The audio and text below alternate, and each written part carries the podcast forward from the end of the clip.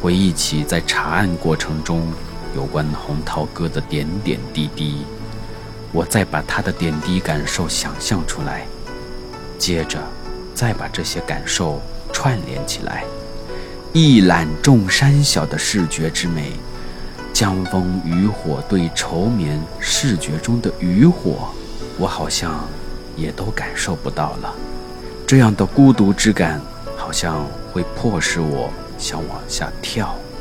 反正看不见下面的江水，根本没有视觉上的恐惧，反而有一种解脱，飞下去的自由。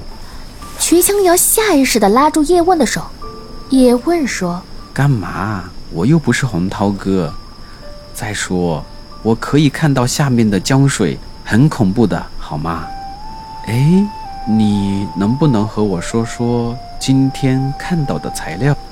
瞿清瑶说：“那些盲文材料都是记录病人诊疗信息的，我把病人的姓名与通讯录里的姓名一一对应了一下，完全吻合。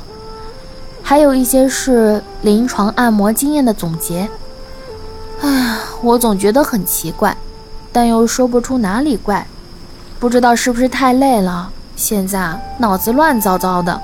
叶问说：“是不是觉得他为什么不把这些资料往电脑上丢呢？这样才符合他之前的性格嘛？因为我们之前查到的大部分材料都可以在手机或电脑上找到。”徐清瑶整个人。懒懒地靠在叶问的肩上，轻松地说：“对，就是这种感觉。另外呢，我也再次联系了两个外国人，好久没用英语了，说英语啊，快烧坏我脑子了呢。一个是 TAB 的主席，一个是 Thomasat University 的志愿者学生，他上的是中文系。TAB 主席说。”李洪涛很羡慕国外盲人有一些职业可以选，还咨询了一下 TAB 会不会举办国际盲人心理论坛。